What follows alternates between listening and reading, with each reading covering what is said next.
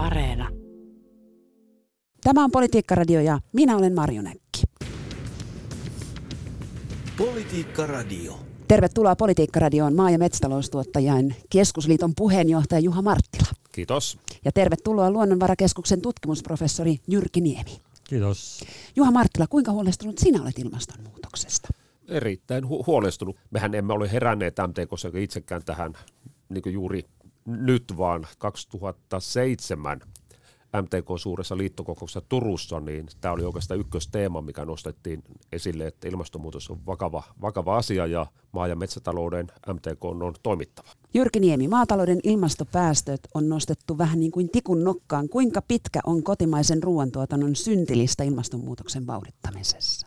Maatalouden merkitys toki on, on iso niin kuin, myöskin niin kuin, suomalaisen yhteiskunnan ilmastopäästöissä. Jos katsotaan koko niin kuin, ruokasektoria, niin niin kyllä se kuitenkin noin neljännes ilmastopäästöistä syntyy ruoantuotannosta. Ja siinä tietysti alkutuotanto, eli maatalous, on hyvin merkittävässä osassa. Ja sitä kautta, kun ajatellaan Suomen niin kuin kunnianhimoista tavoitta pyrkiä hiilineutraaliksi vuoteen 2035 mennessä, niin kyllä se vaatii myöskin maata, ma, maataloudelta varsin merkittäviä päästövähennyksiä, ei siitä mihinkään päästä. Juha Marttila, te olette MTKssa tehnyt oman ilmastotiekartan, miten vähennetään hiilidioksidipäästöjä. Minkälaisia toimia teillä siellä on?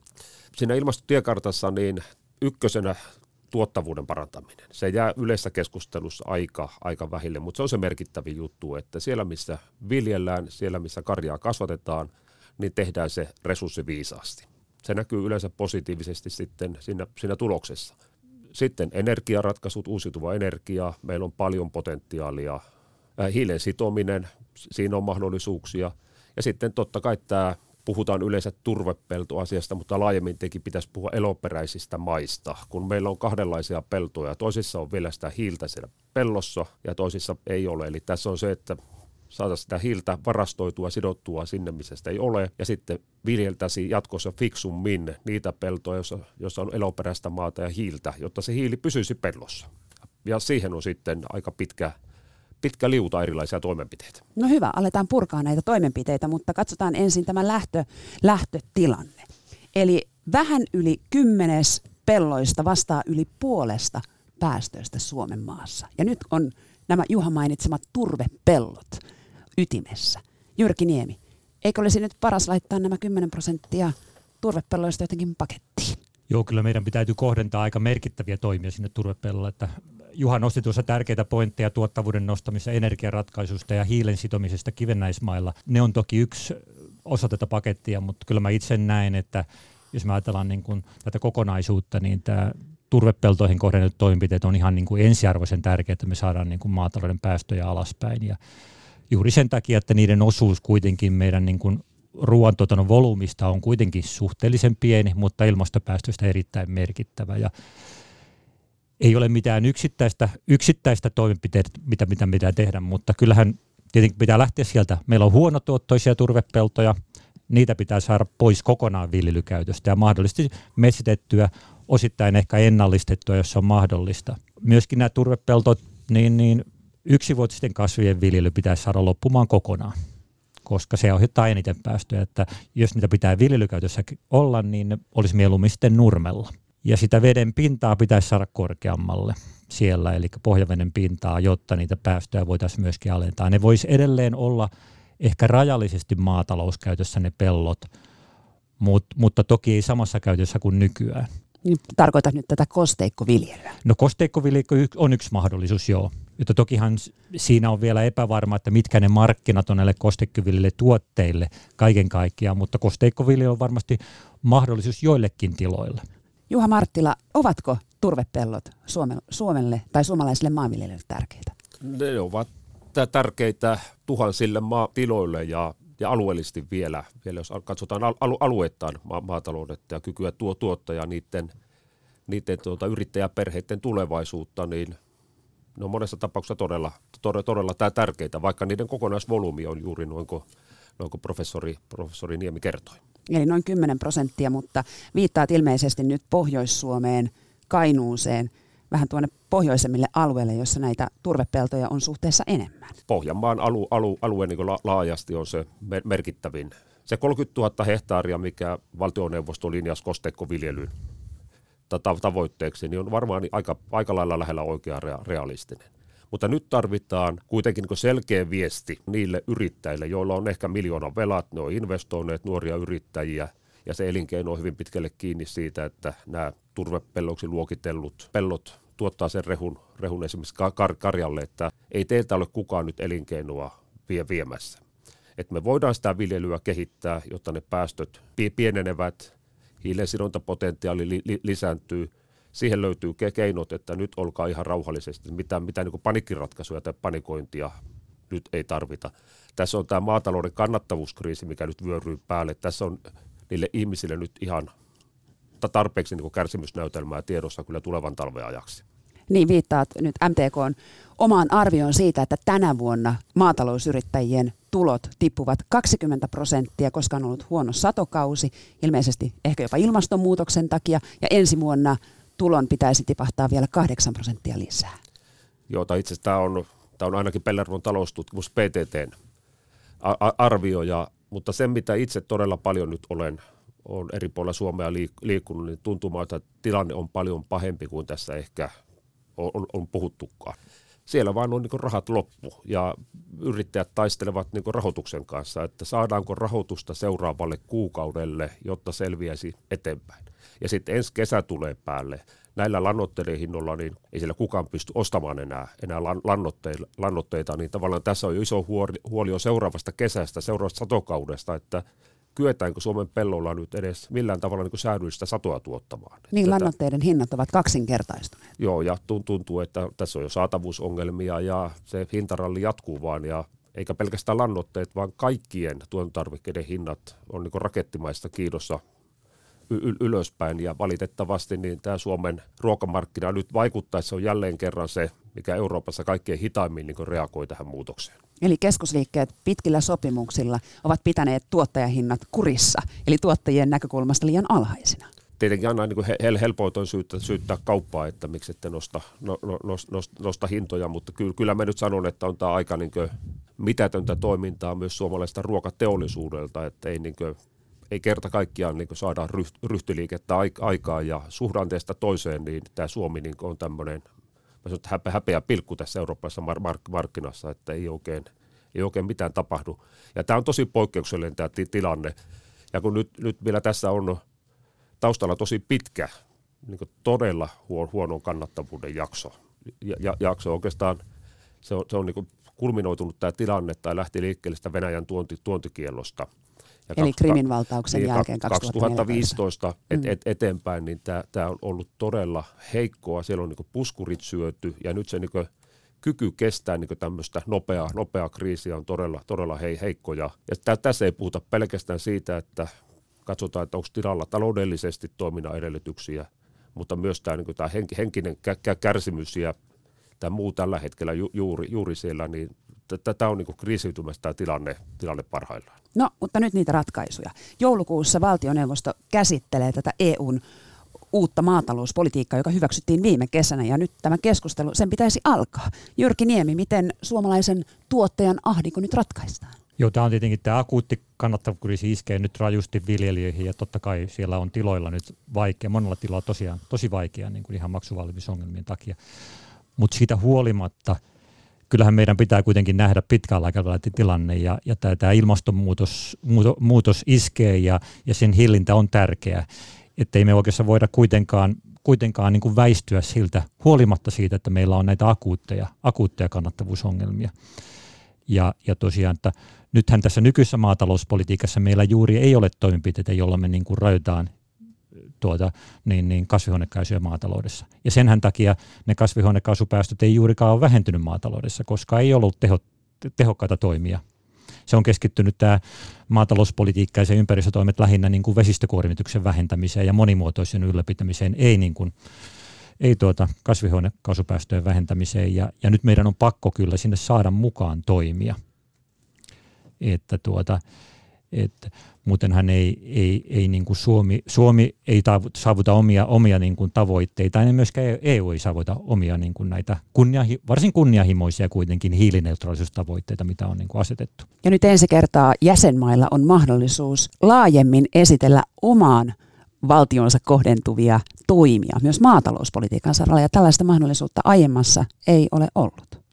Juuri näin, että tuota, nyt palloa vähän heitetään jäsenmaille, annetaan jäsenmaille enemmän valtaa ja vastuuta myöskin päättää maatalouspolitiikasta. Tokihan siellä edelleen on tiettyjä rajoituksia, mitä sitten tulee komission toimesta ja EUn toimesta, mutta joka tapauksessa se antaa jäsenvaltioille enemmän mahdollisuuksia kuitenkin toteuttaa näitä toimenpiteitä myöskin ympäristöpolitiikassa. No Juha Marttila, onko tämä hyvä uutinen Suomen ja suomalaisten viljelijöiden kannalta? No tähän kansallisen määräämisvallan lisäämiseen niin on, on pyritty pitkään. Et si, siinä mielessä hyvä uutinen.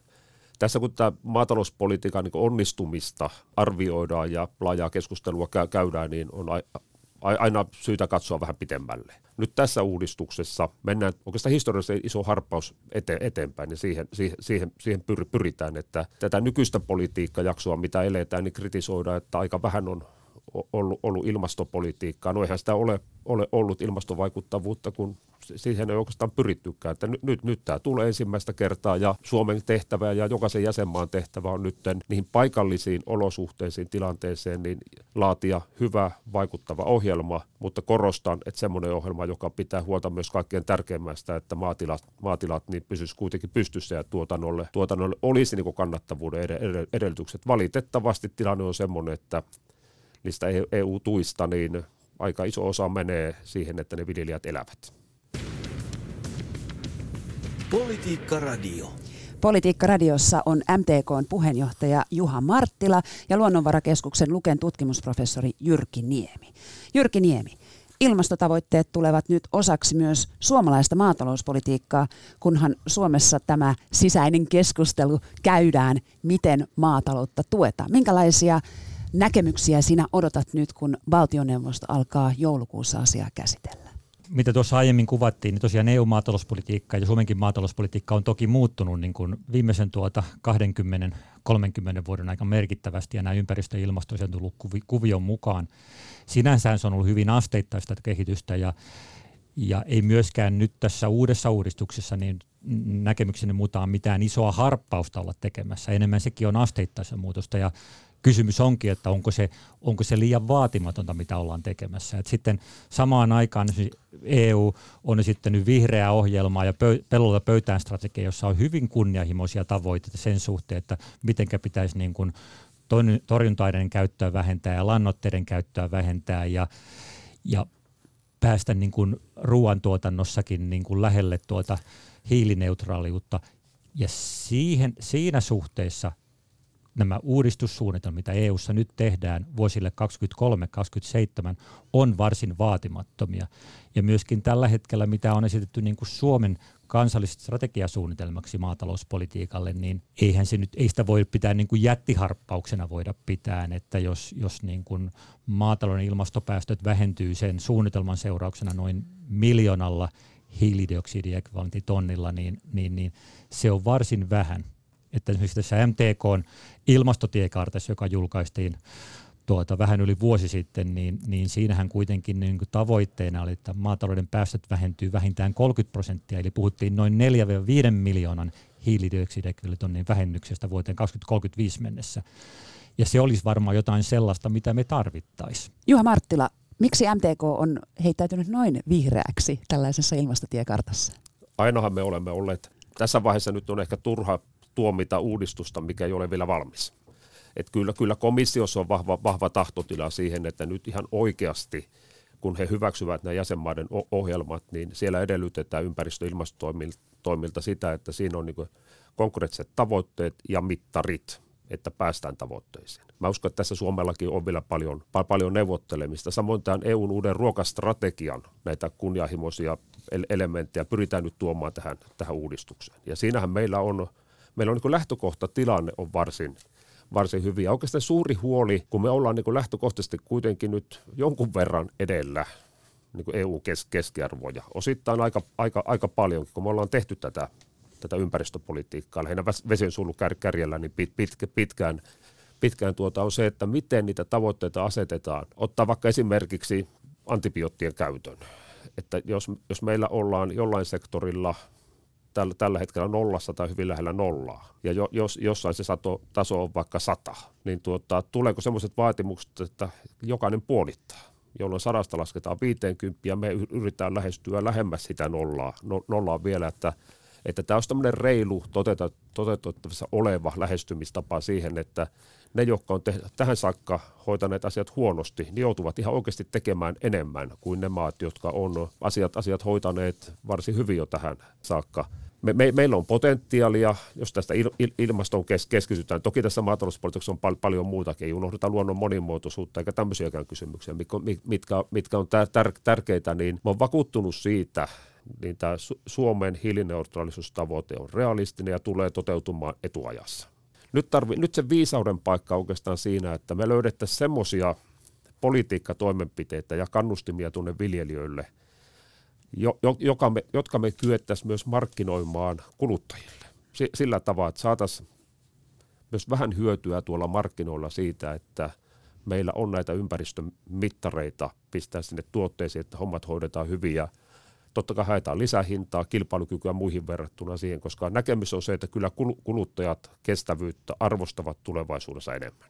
Kyllä, ja sehän näkyy jo nyt jopa äh, teidän omissa ajatuksissa, niin jos lihansyönti vähenee 6 prosenttia, niin 2050 mennessä, niin sekin auttaa ilmastonmuutoksen. Eli kuluttajat ovatkin yhtäkkiä se konsultti, jotka alkavat vaatia myös ruoantuotannolta asioita ja ovat ehkä jopa valmiit maksamaan siitä.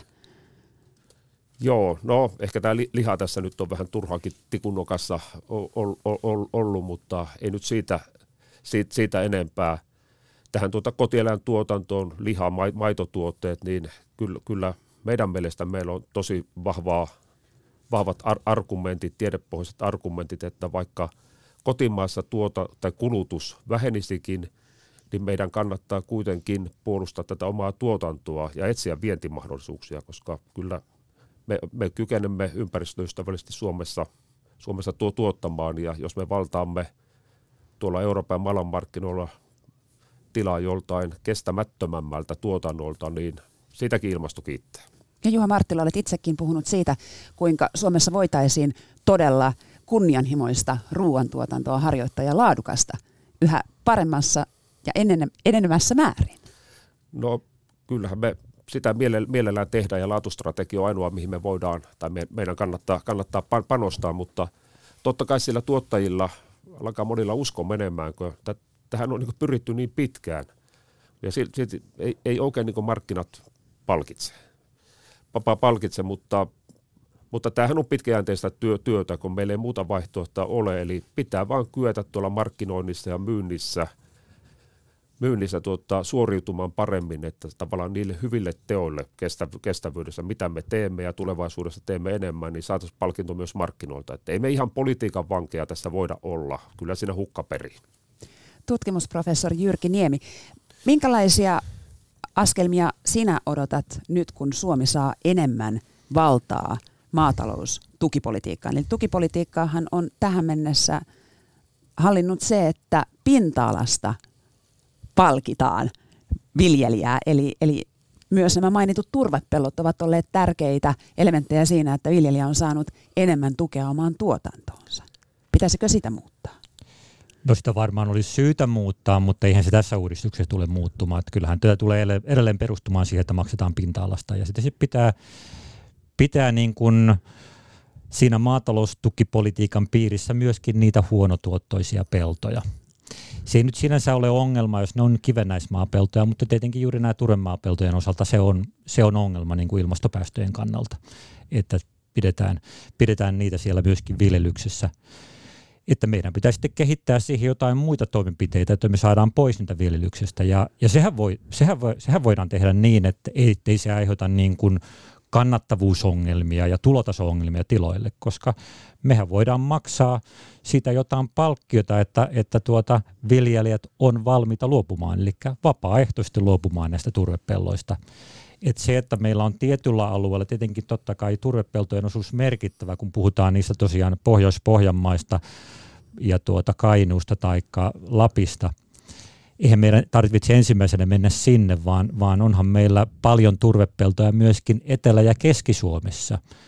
Ja täällä Etelä- ja Keski-Suomessa ei, se ei niinkään ole niin kuin iso ongelma se turvepeltojen suhteellinen osuus, kun me puhutaan 5-10 prosentista. Se ei, ei se vaarana näiden niin kuin alueiden ja tilojen niin kuin ruoantuotantoa, vaikka niitä poistettaisiin tuotannosta kokonaan ja mahdollisesti metsitettäisiin tai sitten ennallistettaisiin, pidettäisiin vedenpinta korkealla tai jotain muuta sellaista, jota saa ilmastopäästöt alaspäin. Eli Eli sopivilla taloudella kannustimilla me voitaisiin hyvinkin saada siellä merkittäviä hehtaarimääriä pois ja sitä kautta ilmastopäästöjä alaspäin. Että tuota, meillä on todellakin niin kuin valtavasti tässä potentiaalia.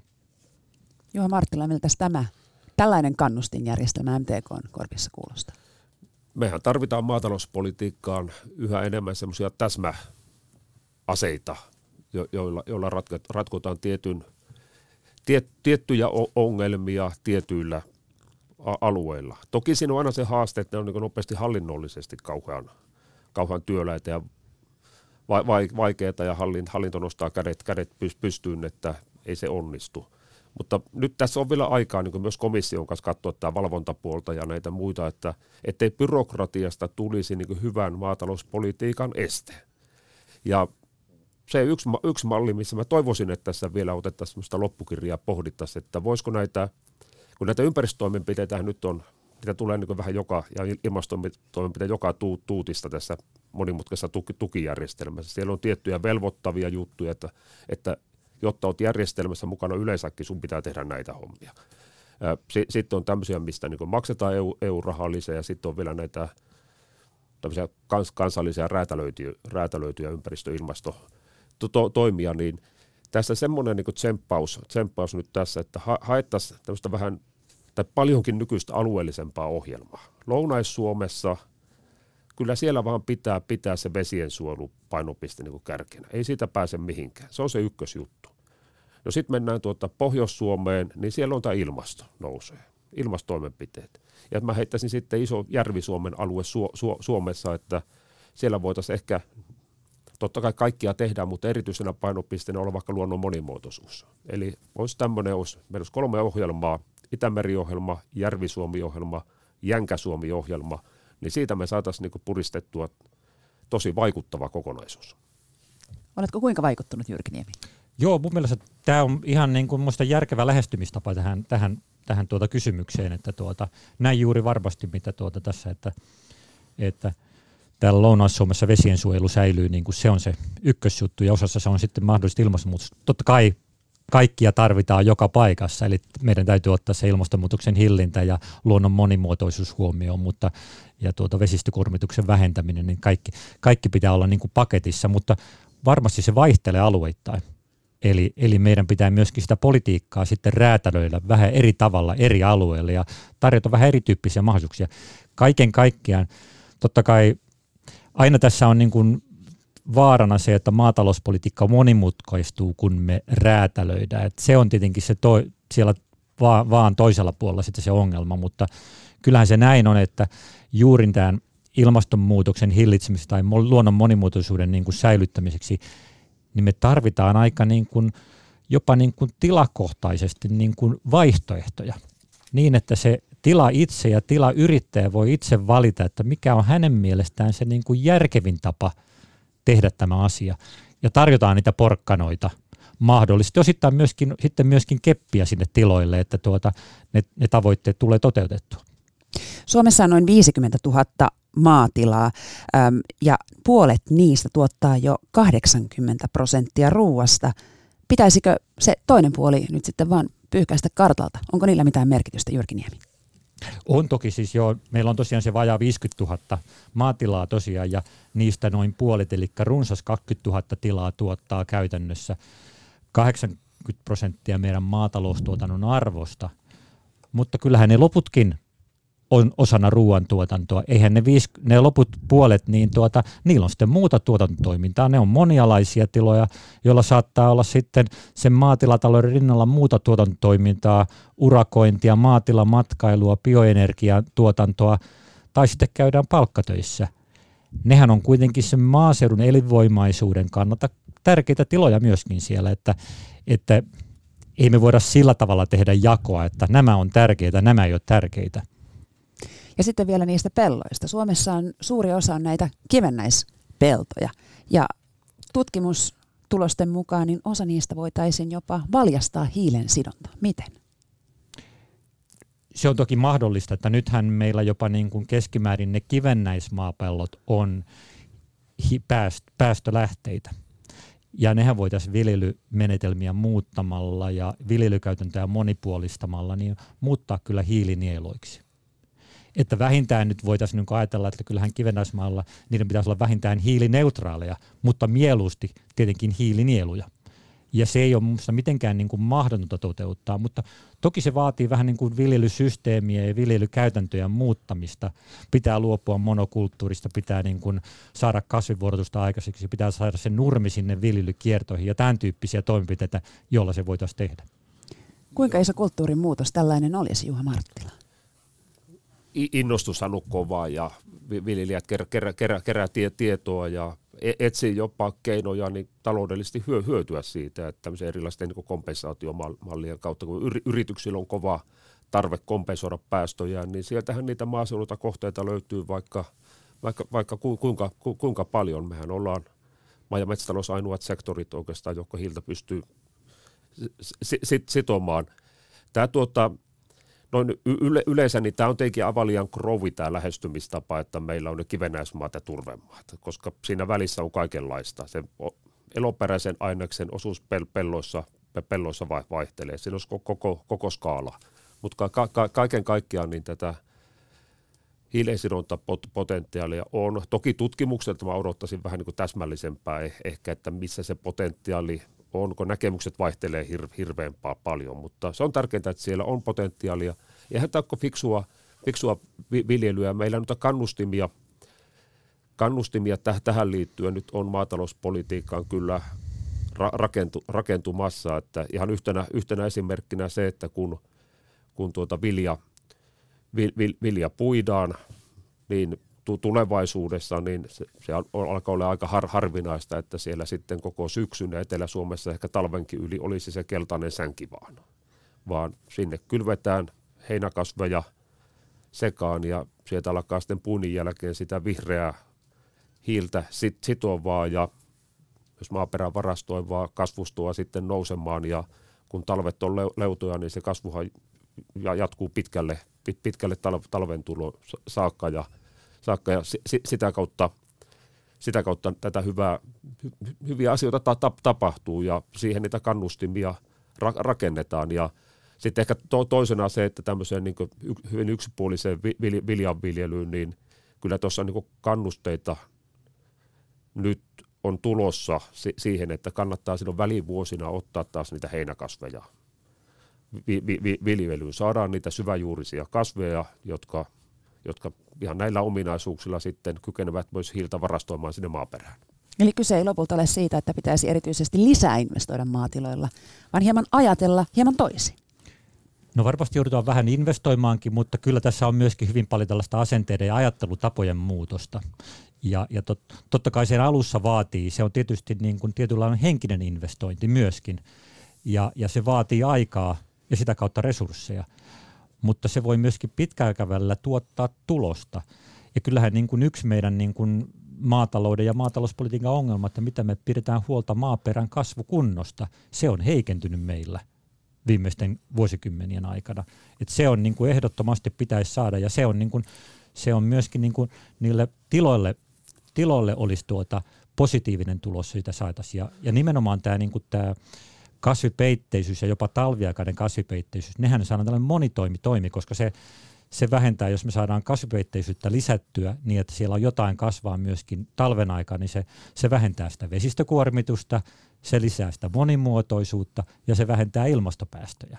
Eli me saavutetaan monta asiaa yhdellä toimella. Ja tässäkään ei mitään uutta ole, kun me, me katsotaan vuosikymmenten ja vuosikymmenten taakse, niin maanviljelyksen oppikirjoissa on opetettu tätä, tätä kasvi, kasvivuo, hmm. kasvivuorottelua ja maaperän kunnon ylläpitämistä. Että tavallaan nyt on vähän uusin sanotuksin semmoisia vanhaa talonpoikaista viisautta tähän maanviljelyyn, niin siinähän se oikeastaan on.